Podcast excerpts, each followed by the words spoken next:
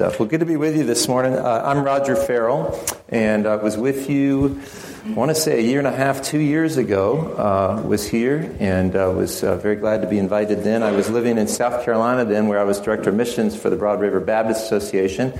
We were spending a lot of time in Maine because we were partners here and uh, partnering with a number of uh, folks in order to start several new churches in the mid coast. Um, I came from Maine, was here for a good number of years, and pastored in uh, the Portland area and then in the Augusta area. I started a couple of churches there and um, then moved away. And then I came to my senses um, a little over a year ago, and we moved back, and we are here now. And um, just continuing the work that uh, God had called us to in partnership. And um, uh, expanding that work and growing that work uh, with a ministry called Multiply Maine. And uh, we're continuing to plant churches and work with churches here to plant churches and uh, rejoicing in the fact that uh, God has started seven new churches in Midcoast, Maine in the last two or three years. And very glad to be part of that effort. And some of that effort, I've been able to do that in partnership with your church and your pastor and starting Twin Villages Church in Damariscotta. And uh, one of the new churches that uh, was started is a church in the Boothbay area. Uh, it's called Anchor Church, and uh, I started getting together about a year and a half ago uh, with a couple of guys who felt a call toward a new work in that region. And uh, they did start a new church. I was able to come alongside them and help them and preach there for a number of months, right when we first moved back. And then in March of this past year, I had a conversation with them about when I was going to leave and and what they would do after that and calling a pastor. And they both looked at me and they said, Well, we were hoping that you would stay. And uh, I said, Well, I could probably stay a little longer. You know, we, I'm thinking that's good because we don't have that much to do. We'd love to stay. We really enjoyed the people and the ministry. And we were driving down from a little house up in the Bucksport area, about an hour and a half, driving down there to, to preach on Sunday afternoons. And uh, I said, I'd, I'd, I'd be okay with staying a little longer. How long were you thinking? And one of them looked at me like I was crazy and said, um, indefinitely, we'd like you to stay and be our pastor. We thought you knew that. And um, so I, I, went and told my wife, Caroline, who some of you have met here. Uh, she was with me the last time I preached. And uh, I went and told her, and she said, uh, I said, they asked me to stay. And she said, Did you tell them yes? And I said, No, I, I told them we would pray about it. And she said, But we're going to tell them yes, right? And we did tell them yes. And uh, so in May, we moved down to Edgecomb, bought a house in Edgecomb, and lived down there. So we are a whole lot closer to your church than we used to be. It was only 50 minutes this morning to get to uh, this scenic area, and uh, glad to be with you this morning. Um, your pastor asked if I would give an update, and while that's not the, the, the crux of my sermon this morning. I don't want to make the whole thing a missions report. I did want to let you know that we have seen those, those seven churches start in the mid coast. Uh, we're working with some other churches to start a new church in the Blue Hill region. And uh, we had someone there who was going to do that, and they moved, uh, moved away. And uh, now we're working with a church up uh, in the uh, Acadia region. that I've been with several times in the last year, and they, they have said, you know, we're 225 years old. Uh, somebody started us, and it's probably time that we start some other churches. And so they're partnering with us to do that. I just met with that pastor again last week, and we're moving ahead with that. And um, then we are focusing for 2018 north of Portland. Uh, several uh, different towns there where there are very few churches that are sharing the gospel and preaching the gospel. Uh, towns like Yarmouth and Cumberland and Freeport and Gray, New Gloucester, uh, that area, and we're hoping that God will open the doors there just like He has in the mid coast. Uh, we now have a church, a new church, uh, that is gospel preaching and gospel sharing about every 30 minutes, all the way up the new, new all the way up the mid coast. And we believe that uh, those churches will fill in the gaps themselves, that they have a heart for multiplication, and uh, that they will work together to see new churches started in the places in between. And uh, where they're out on Route 1 and maybe on the end of the peninsula, uh, in fact, we're going with some of them to some of those new areas in the next few months uh, to look at just that. So we're very glad about that and uh, glad about the work. Uh, there's still uh, an enormous amount of work that needs to be done. Um, a lot of what happens with these churches uh, whether or not they will just be churches for people who moved from another church and Christians who relocated, or whether or not they will really make an impact on the 97% of our state who do not claim to be evangelical Christians. Uh, a lot of that just depends on whether or not we will have the courage to share the gospel. And I don't know how that is for you, uh, but I know that it's hard for me. Uh, I have been, for a lot of years, as a church planter and a pastor and a regional minister, I have been in the position of, of talking with people about evangelism and encouraging people toward evangelism and talking about church planting and how the lost need to hear uh, the good news of Jesus Christ and how God deserves to be glorified in the life of everyone who lives or has ever lived or ever will ever live.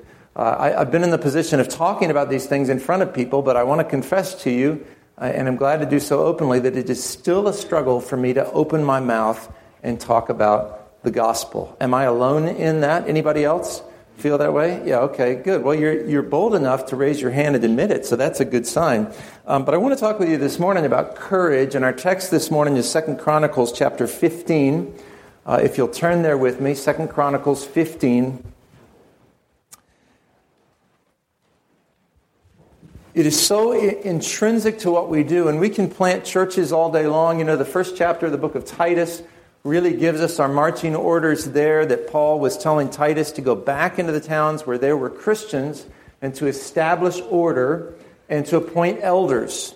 Uh, that's a, a, wonderful thing, but in order for that to happen, there have to be new Christians in those communities, and that only happens when the, the gospel of Jesus Christ is shared verbally by Christians. Now, there are a few uh, circumstances. We'll hear stories from time to time of people who came to Christ through some set of extraordinary circumstances that did not involve someone verbally sharing the gospel with them, but those stories are few and far between. I bet if we went around this room right now, we're not going to, but if we went around the room right now and asked you how you came to a relationship with Christ, I bet that almost all of you, it would involve a verbal proclamation of the gospel from someone. For me, it was a variety of people. Everyone from Mrs. Deskins, who was 90 years old when she was my kindergarten Sunday school teacher at Island View Baptist Church in Orange Park, Florida, and taught me the Book of the Bible song, which I still remember most of today. And uh, people like that who faithfully shared uh, the good news of Jesus Christ with me, the, the people in the church that I grew up with,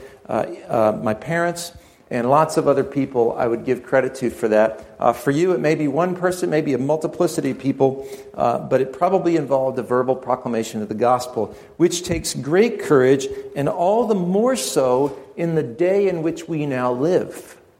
And to pretend otherwise, for me to exhort you to share the gospel without talking about how difficult it is for us to share the gospel would be fallacy.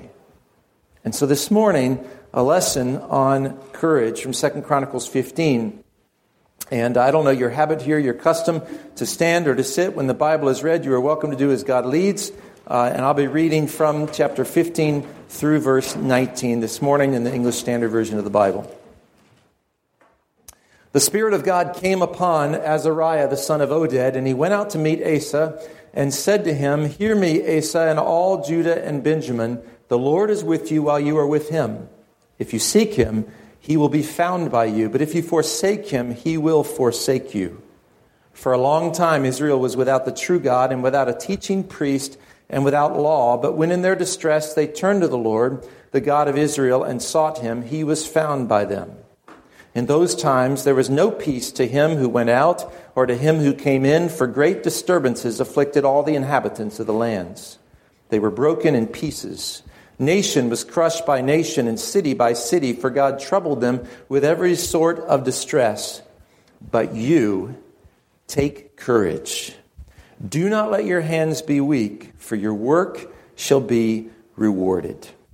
As soon as Asa heard these words, the prophecy of Azariah the son of Oded, he took courage and put away the detestable idols from all the land of Judah and Benjamin and from the cities that he had taken in the hill country of Ephraim. And he repaired the altar of the Lord that was in front of the vestibule of the house of the Lord. And he gathered all Judah and Benjamin and those from Ephraim, Manasseh, and Simeon who were residing with him for great numbers had deserted to him from Israel when they saw that the Lord his God was with him. They were gathered to Jerusalem in the third month of the fifteenth year of the reign of Asa. They sacrificed to the Lord on that day from the spoil that they had brought 700 oxen and 7,000 sheep. and they entered into a covenant to seek the Lord, the God of their fathers, with all their heart and with all their soul, but that whoever would not seek the Lord, the God of Israel, should be put to death, whether young or old, man or woman. They swore an oath to the Lord with a loud voice, and with shouting, and with trumpets, and with horns. And all Judah rejoiced over the oath. For they had sworn with all their heart, and had sought him with their whole desire, and he was found by them, and the Lord gave them rest all around. Even Maacah, his mother, King Asa removed from being queen mother because she had made a detestable image for Asherah. Asa cut down her image, crushed it, and burned it at the brook Kidron. But the high places were not taken out of Israel. Nevertheless, the heart of Asa was wholly true all his days.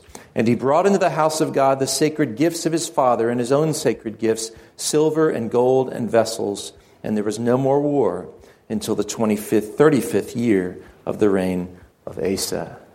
God bless the reading of his word. Why don't you sit as I pray? Father, we thank you for your word and this wonderful story. And I pray, Lord, uh, I thank you for men like King Asa, who was bold and courageous when he needed to be. I thank you for prophets like Azariah, those who call us to account and remind us of who we are in you. And God, may we be those people in this place for your glory. In Jesus' name, amen. Well, I want to be careful this morning not to look at this story as a template for courageous evangelization in Maine. Because nowhere in the story does it say, use this as a template for courageous evangelization in Maine. Uh, there may be something else in your life that you need courage for. My mind goes to the work that God has called us to with Multiply Maine, and, and I have so many conversations about these things.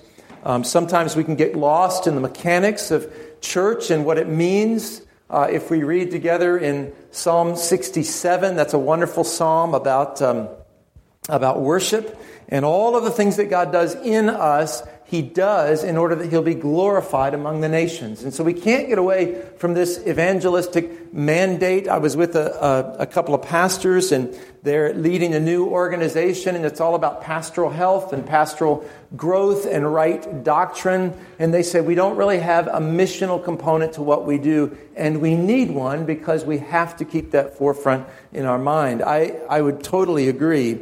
Uh, you are in the same position that we're in. I live in the Boothbay region. Uh, we are 8,900 strong year round, and in the summer, 45 to 50,000 people.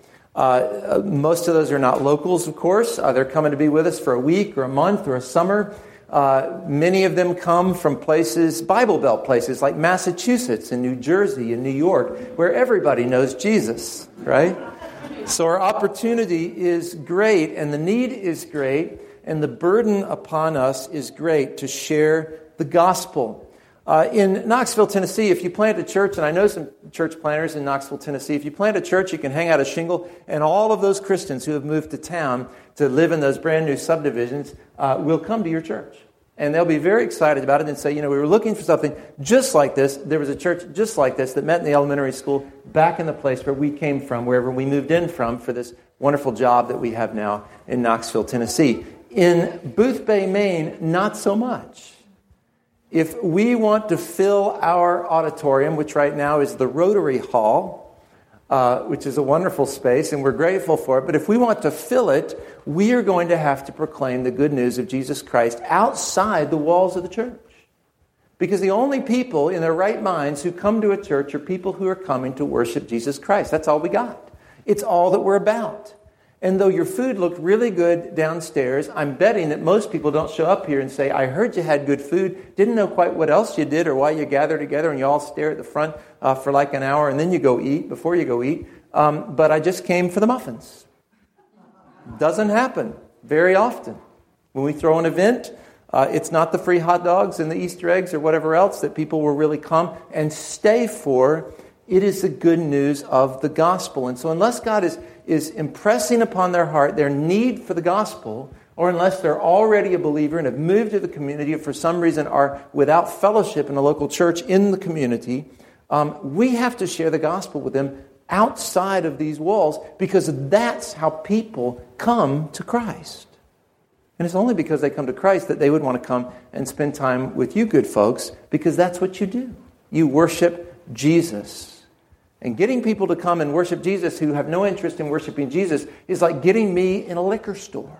I don't care if you have the best selection, the best pricing, uh, you have, you're giving away coupons, and, and everything about it is just the very best of what you do. I don't drink. My dad was an alcoholic and a drug addict. I'm just not that interested, you know? And so it doesn't really matter what you do there. Uh, it's just in a category that I have no reference point for and no, absolutely no interest in. Same thing's true with church. Unless people hear the good news of Jesus Christ, most of them are not going to desire to set foot in this place. And our desire is that they would come to know Jesus. Amen? And so we proclaim the gospel. Well, having courage to do so in every case begins with, as it began in this passage where Asa, King Asa, young King Asa, wanting to be the king that God had called him to be, to lead well, it begins with the Holy Spirit of God. You say, well, did the Holy Spirit exist then? Yes, the Spirit of God existed from the very beginning, every part of the Trinity, uh, the Spirit of God at the very beginning of creation, hovering over the waters, we read in Genesis. So it begins with the Holy Spirit. We see that in the first verse of this story. Uh, we need to pray and ask the Spirit to work in us. Says the Spirit of God came upon Azariah, the son of Oded, and he went out to meet Asa.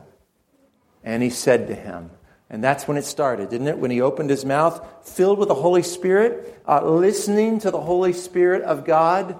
Uh, God does that in congregations sometimes. It doesn't all come from the pastor, right? I know that uh, if anyone's likely to be filled with the Holy Spirit here and have the Spirit of God speak to him about something important, it's likely to be your pastor, but it could come from other people in the congregation who, like this prophet Azariah, came alongside his king and said, this is what is going on. This is what we need to do. Now, our, our prayer lists oftentimes are full of physical maladies, and I believe in churches, when we start praying and being honest about our spiritual maladies, uh, that the Holy Spirit of God works. It leads to confession in the body uh, and leads for us asking God to intervene in our hearts and lives, brings revival to the church, and when we see churches being revived, many times God works in the same way in the community for spiritual awakening.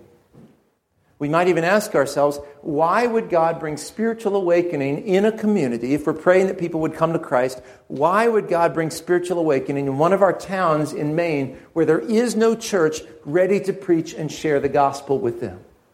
It doesn't seem to make a whole lot of sense, does it? We typically find throughout history God bringing spiritual awakening after he brings revival in the local church.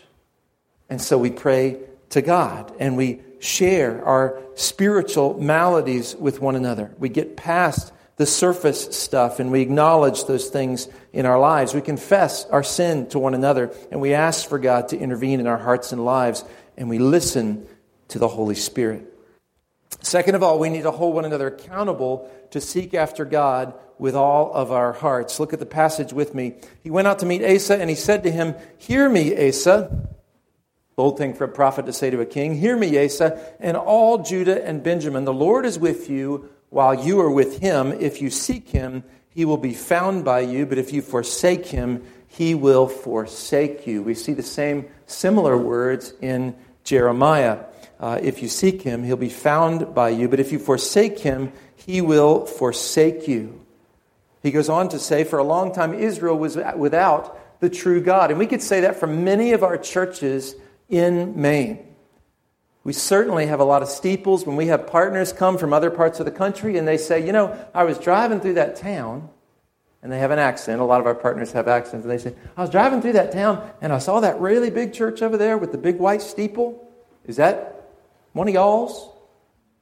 I say, no, that's not even one of his because our, our towns are filled with churches that if they ever knew the gospel of Jesus Christ and preached it and shared it, that's not what they're preaching and sharing now. Full of churches like that. And, and I hesitate even to call them churches. They're buildings with steeples with a club of people inside and would that they would rediscover the gospel as we see in this passage. It takes a lot of courage to go to someone and to call things as they really are. For a long time, Israel was without the true God and without a teaching priest and without law, but in their distress, they turned to the Lord, the God of Israel, and sought him, and he was found by them. It's wonderful to get to speak of God's faithfulness in the past. He's always faithful, always true, always consistent in every case. And in those times, there was no peace to him who went out or him who came in. Great disturbances afflicted all the inhabitants of the land. This is not pleasant news to share. And sometimes we're called upon to do that for one another. When was the last time when another man in your church, if you're a man, when was the last time another man in your church came to you and asked you about your Bible reading and your faithfulness in prayer? I hope it was recent. I hope it was recent. I can tell you, I love my church. I think it's a great church. We've got about, on a really good day, maybe 50 people in our church. And uh, we're new together, but many of the folks that are with us have been believers for a long time. But I can tell you, it is few and far between that they will come to me. Anyone, even my fellow elders, will come to me and say, Tell me how it's going in your prayer times with the Lord. It doesn't happen very often. We need that kind of accountability. I crave that kind of accountability. Um, when was the last time you gently asked someone else the same? We need that kind of accountability to say things that may be hard things, not harsh things, but maybe difficult things, to ask good questions of one another. These things strengthen all of us. They had apparently that kind of relationship, Azariah and Asa. And then we read, we look down through here, all of these words, all of these horrible words in uh, verses 4 and 5 and 6. Look at that there. When in their distress they turned to the Lord. In those times there was no peace. Uh, for great disturbances afflicted all the inhabitants of the land. They were broken in pieces. Nation was crushed by nation and city by city. God troubled them with every sort of distress. What is he doing there? He's outlining for him the situation that is going on. And we certainly see that kind of thing going on around us. I got to tell you, Maine is a mess. And I have to believe that one of the reasons why Maine is a mess is because 97% of the people in Maine don't know Jesus Christ. It's not an even fit. Sometimes the people of God have a hard time. But I guarantee you that our drug addiction rate would be a whole lot lower if there were more followers of Jesus in our state. It's one of the reasons why we're as messy as we are. We certainly see that around us. Uh, but as well as keeping in mind what is at stake, we also have to keep in mind the reward of faithfulness, of faithful courage. Godly children, godly marriages, godly churches, godly communities, the glory of God among the nations. I look at this as a parent and I think about my eight year old, and I think someday, I hope, he's going to get married. Not anytime soon. In 30 years or so, who's he going to marry? I hope he's going to marry a believer. I hate for him to have to move away and go somewhere else in order to find that godly girl. See, I have a stake in this community. Who's he going to play with? Who are his friends going to be? I'd like him to have friends who exhibit the fruit of the Spirit. They can't exhibit the fruit of the Spirit toward him unless they have the Holy Spirit of God, unless they're followers of Christ. We have a stake in these things. We keep the reward in mind when we do that. Look at verse 8 with me. What's the first practical step that they take here? I love this charge. Azariah says, But you, in other words, you're different. This is the way that it was. But you, you're here now, you're different. You, take courage. Do not let your hands be weak for your work shall be rewarded. And I love this. As soon as Asa heard these words, this prophecy, he took courage and put away the detestable idols. And the very next thing that he did, he repaired the altar of the Lord. Now, we as a church, the church, need to do that. If, if, if we as a church, and we're a new church, it's You'd like to think that being only 13 months old as a church, that we would have some great beginning DNA and that we'd have it all together, but no. It doesn't take very long for us to sink into hurtful patterns or wrong patterns or sinful patterns or idolatrous patterns. You know, how long does it really take before we all sit in the same seat, you know, that we always sit in? And that's my seat. Don't sit in my seat, right? It doesn't take very long. There's a lot of stuff that's a lot bigger than that, but we need to repair, every church needs to repair some altars. Every church needs to cast aside some idols. I'm grateful for your church, grateful for your fellowship. I know your pastor, we're friends. I know that the gospel is preached here every week. Uh, it's so good to be in a church like this one, but so many of our churches in Maine do not worship. Um, worship stops right here. You know what I mean? Even if the performances are good, worship stops right here. And I don't just mean the singing, but I mean holistically worship. Churches, we have churches in Maine that do not worship. We have deacons who will not pray. We have members who are not saved. We have church leadership who is unregenerate. Those things need to be fixed. Um, gently but firmly, we need to restore the household of God. And as we're involved in starting new churches, I'm grateful for the the organizations like Overseed is one in New England, and, and there are others uh, that are working to say, here's a church without a pastor. That it's not a new church. We don't need to start a church here, but we need to restore a church. And we need to get someone into that pulpit, a pastor in leadership there, who will lead them well and preach the Word of God. Grateful for those kinds of ministries. Some altars need to be repaired in our state, in our area, in our churches. And then here's a piece of good news. Look at verse 9. And I think this happens in every case. It certainly has been the case in my life.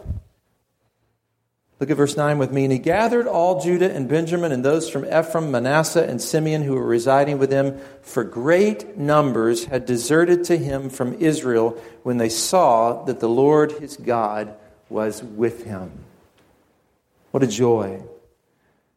And the principle there is this God will send people who will rally to his cause.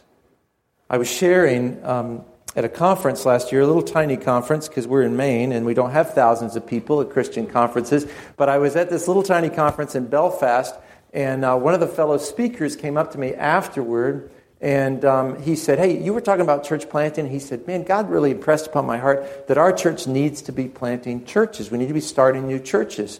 And um, I said, I would agree with you. I think that's really great. And uh, I said, Well, tell me about your church. He said, We're 220, at that time, 223 years old. I said, Have you ever started a new church? He said, I don't think so. I don't see anything in the history. Can you imagine if for 223 years they had been systematically starting new churches in their home state of Maine? What would that have done to the spiritual landscape of this place as they did that. And then those churches started new churches and granddaughter churches and great granddaughter churches all the way down the line.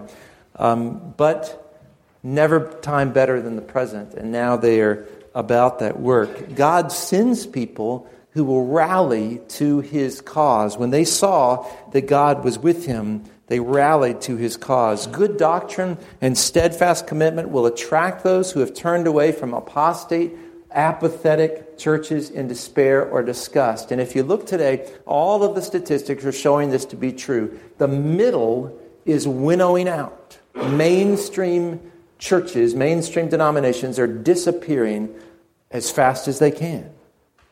And the churches that are left, there is an intensity of, of not only feeling, but commitment and growth in churches that hold solidly to the historic gospel of Jesus Christ. That's what we're seeing in the United States right now. And people say there are less churchgoers than there used to be. Yeah, but there are more Christians, uh, more people who are going to churches and hearing the gospel preached and responding to the gospel than there used to be.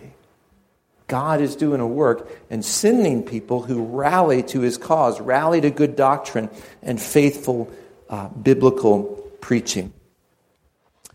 Well, what did they do next? Next in this, uh, we're not going to uh, bring 700 oxen and 7,000 sheep. There's a number of things here that don't really fit us. Of course, we know that's not necessary anymore because our sacrifice has been made and our debt has been paid in Jesus Christ. Uh, that's not necessary for us to do that, though it will certainly cost us to have courage and respond to the call of God. Uh, but in verse 12, we see something that I think is relevant for us. And they entered into a covenant to seek the Lord, the God of their fathers, with all their heart and with all their soul. Now, that was a theocracy, and I want to be very careful this morning. I told my wife I wanted to walk out of here. I wanted you to take courage and storm the gates of hell with the gospel. Uh, and the other thing I wanted you to do is I wanted you to make sure that you didn't go putting people to death because they weren't Christians, okay? Whenever we have something like that in this passage, I get very nervous about it. Um, this was, whether that was right or wrong, the Bible doesn't say. Um, it certainly was a different type of government uh, that we see in that day. Um, I don't think we're. Uh, we have to address the morality of that this morning. It's not something that we're empowered or allowed to do and goes counter to what we see of the gospel in the New Testament, where we are to give an answer for the hope that we profess and do so gently. Um, nothing very gentle about that. But they entered into a covenant to seek the Lord, the God of their fathers, with all their heart and with all their soul. That is something that some of our churches do on a regular basis together, something that um, we do at Anchor um, once a year. And we're coming up next Sunday, We'll be kind of a state of the church address, and we will recovenant together to the things that we are committed to. The whole reason that we started as a church, and that is that the gospel of Jesus Christ would be shared and preached, proclaimed, and taught on the Boothbay Peninsula. And we're going to covenant to that end. Um, all church members, not just a few or a church within a church, uh, not just that little group, perhaps, that's called to evangelism, right? I think last time I was here, I talked about that. Uh, not a spiritual gift, evangelism, listed as a role within the church, but not a gift, something that all of us are called to with a variety of gifts and abilities to bring to bear. Even you introverts, you are much more effective at sharing the gospel with other introverts than extroverts are because they're scared of us, but they're not scared of your quiet, gentle, approach. And so, all of us covenanted together to do that, uh, regenerate people of God, covenanting together to do the things that God has called his people to do, to be the things that God has called us to be. Which means we can't be cowards about church discipline, which means we have to be serious and sober minded people. And last here, in verse 16, we need to act on the courage that God gives us, even when it costs us. And this little um, coda at the end of the story uh, might strike home for some of us. Even Maacah, his mother, King Asa, removed from being queen mother because she had made a detestable image for Asherah. And of course, he cut down her image, crushed it, and burned it at the brook Kidron. Even his own mom he had to have courage, especially with his own family. And that's hard for us. Uh, we know that Christ's coming set us perhaps against a brother against brother, parent against child, and these things, the things that we most hold dear, when those that we hold most dear don't hold to those same things, it can bring conflict. And again, we're called to give an answer for the hope that we profess with gentleness but firmly. And so sometimes it costs us. Asa put away the idols. He dethroned his mother because of her idol worship. It was what God had called him to. And he had to choose that day whom he would serve, just like Joshua and the people of Israel. And he did. We do all these things, um, I think, for three reasons. For one thing, this is what Christ did for us, right? For the joy set before him, Jesus, being in very nature God, did not consider equality with God a thing to be grasped. Right? But humbled himself and came in obedience, even death on the cross. If we don't think that it took courage for Jesus to die on the cross, we're not reading the gospel accounts correctly. This is not only our example, but our power to do so. He doesn't just set an example for us, He empowers us to do so. That very same Spirit of God that spoke to Azariah, He said, I will send to you a comforter. That Holy Spirit indwells the people of God, giving us everything that we need for life and godliness, empowering us to do what we are called to do as the people of God. This is what He did for us. And in every way, equipped and empowered us to be His people. And then God, we see at the end of the passage, as it happened here, God will give rejoicing and rest to his people. We see that at the end of this passage. Nevertheless, the heart well, let's look back before that. Verse 15. Uh, Judah rejoiced over the oath, for they had sworn with all their heart and had sought him with their whole desire, and he was found by them, and the Lord gave them rest all around. I love that phrase. The Lord gave them rest all around. Um, we used to say uh, at our church in Scarborough, South Coast, where I pastored, um, I used to have people come up to me and they'd say, We don't have enough children's workers. And I'd say, We don't have any problems evangelism can't cure. And they'd say, We're broke and something broke, and we're broke because something broke in the building. And it's a familiar tune in churches, right? And we'd say, We don't have any problems. Evangelism can't cure, right? And they'd say, You know, we need more kids in this age group, you know, because there's just one child, and he's kind of by himself, and there's nobody in two grades above him and two grades below him. He's kind of hanging out by himself. We wish he had more kids. We don't have any problems. Evangelism can't cure. And sure enough, as our people were faithful to share the gospel, those needs were met. You know, we had money in the budget because people came to Christ and they gave generously, and we had people who were willing to work and serve because people came to Christ and they were willing to give their time generously. And we had some more kids in that age group. We had to find another room for them because uh, we shared the gospel with parents and kids, and they came to Christ and came to worship Christ. And so God gives rejoicing and rest to his people when we are obedient, not just in the area of evangelism, uh, but as we teach and preach sound doctrine, as we discipline within the church. God gives rest and rejoicing to his people. Not that it's not going to be difficult. I would never give you that impression. We've got several things right now at Anchor that are uh, giving us a hard time and causing us to hit our knees in prayer over and over and over. But God gives rejoicing and rest to his people when we respond in obedience with courage he does that for us. And of course, one day He will do that. And there won't be anything to be afraid of at all, except for God Himself. And that's a healthy fear of the Lord that we can be glad in. May this be said of us that our hearts were wholly true all of our days. That's what was said of Asa. He didn't get it all right, and I love at the end of the story that he didn't get it perfectly right. We need some heroes who are real, right? This is one of those. He didn't get everything right. Notice it says there, the high places were not taken out of Israel. I don't know why. Did he run out of steam? Did he not wish to offend his mother further? I don't have any idea. It doesn't tell us, it doesn't give us the answer. Um, he didn't do everything that he should have done. If you read on in the story, there were other things Asa didn't do well, and yet it says this it says the heart of Asa was wholly true all of his days. Pray that that would be true of us here in Maine.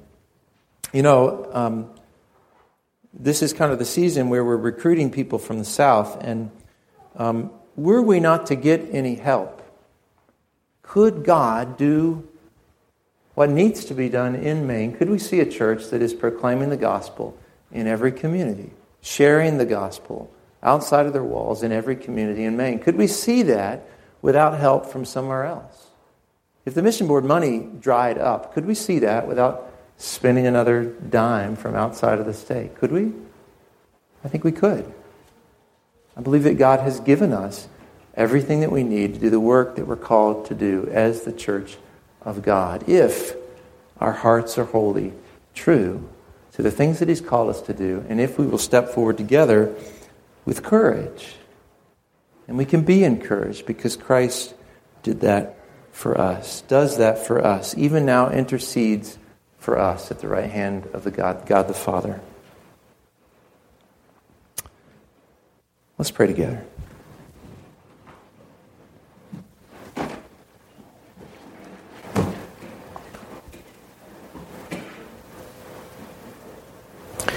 Jesus, forgive us where we lack courage.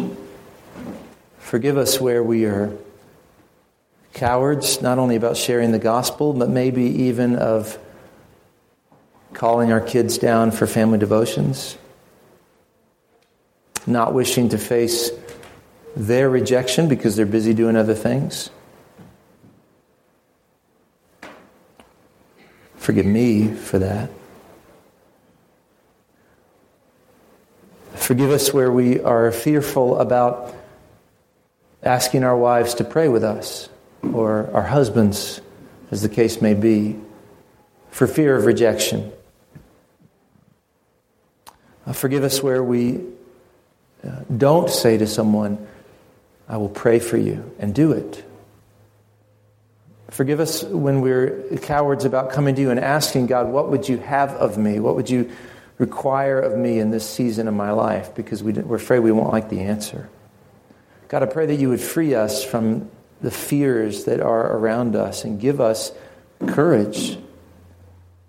Just like this king who, um, who cleaned house and uh, Lord, you worked mightily through him, through this prophet who had the guts to go to the king, through this king who had the guts to, uh, to do what was right, to put away idols and restore altars. Uh, Father, I pray that we would be that, that the church of God would be that in our state, that we would be that in our families, that if there are things in this church that need to be put right, that people would do so with great courage and wisdom. God, it's, it's called for. Uh, we could plant hundreds and hundreds and hundreds of churches, but if we don't have the courage to share the gospel, then lives will not be changed. We'll just shuffle people around to the, the newest and the shiniest. And so, God, give us courage for the sake of the lost and for the building up of your church and for your glory, that your name might be praised in this place. We pray. In Jesus' name, amen.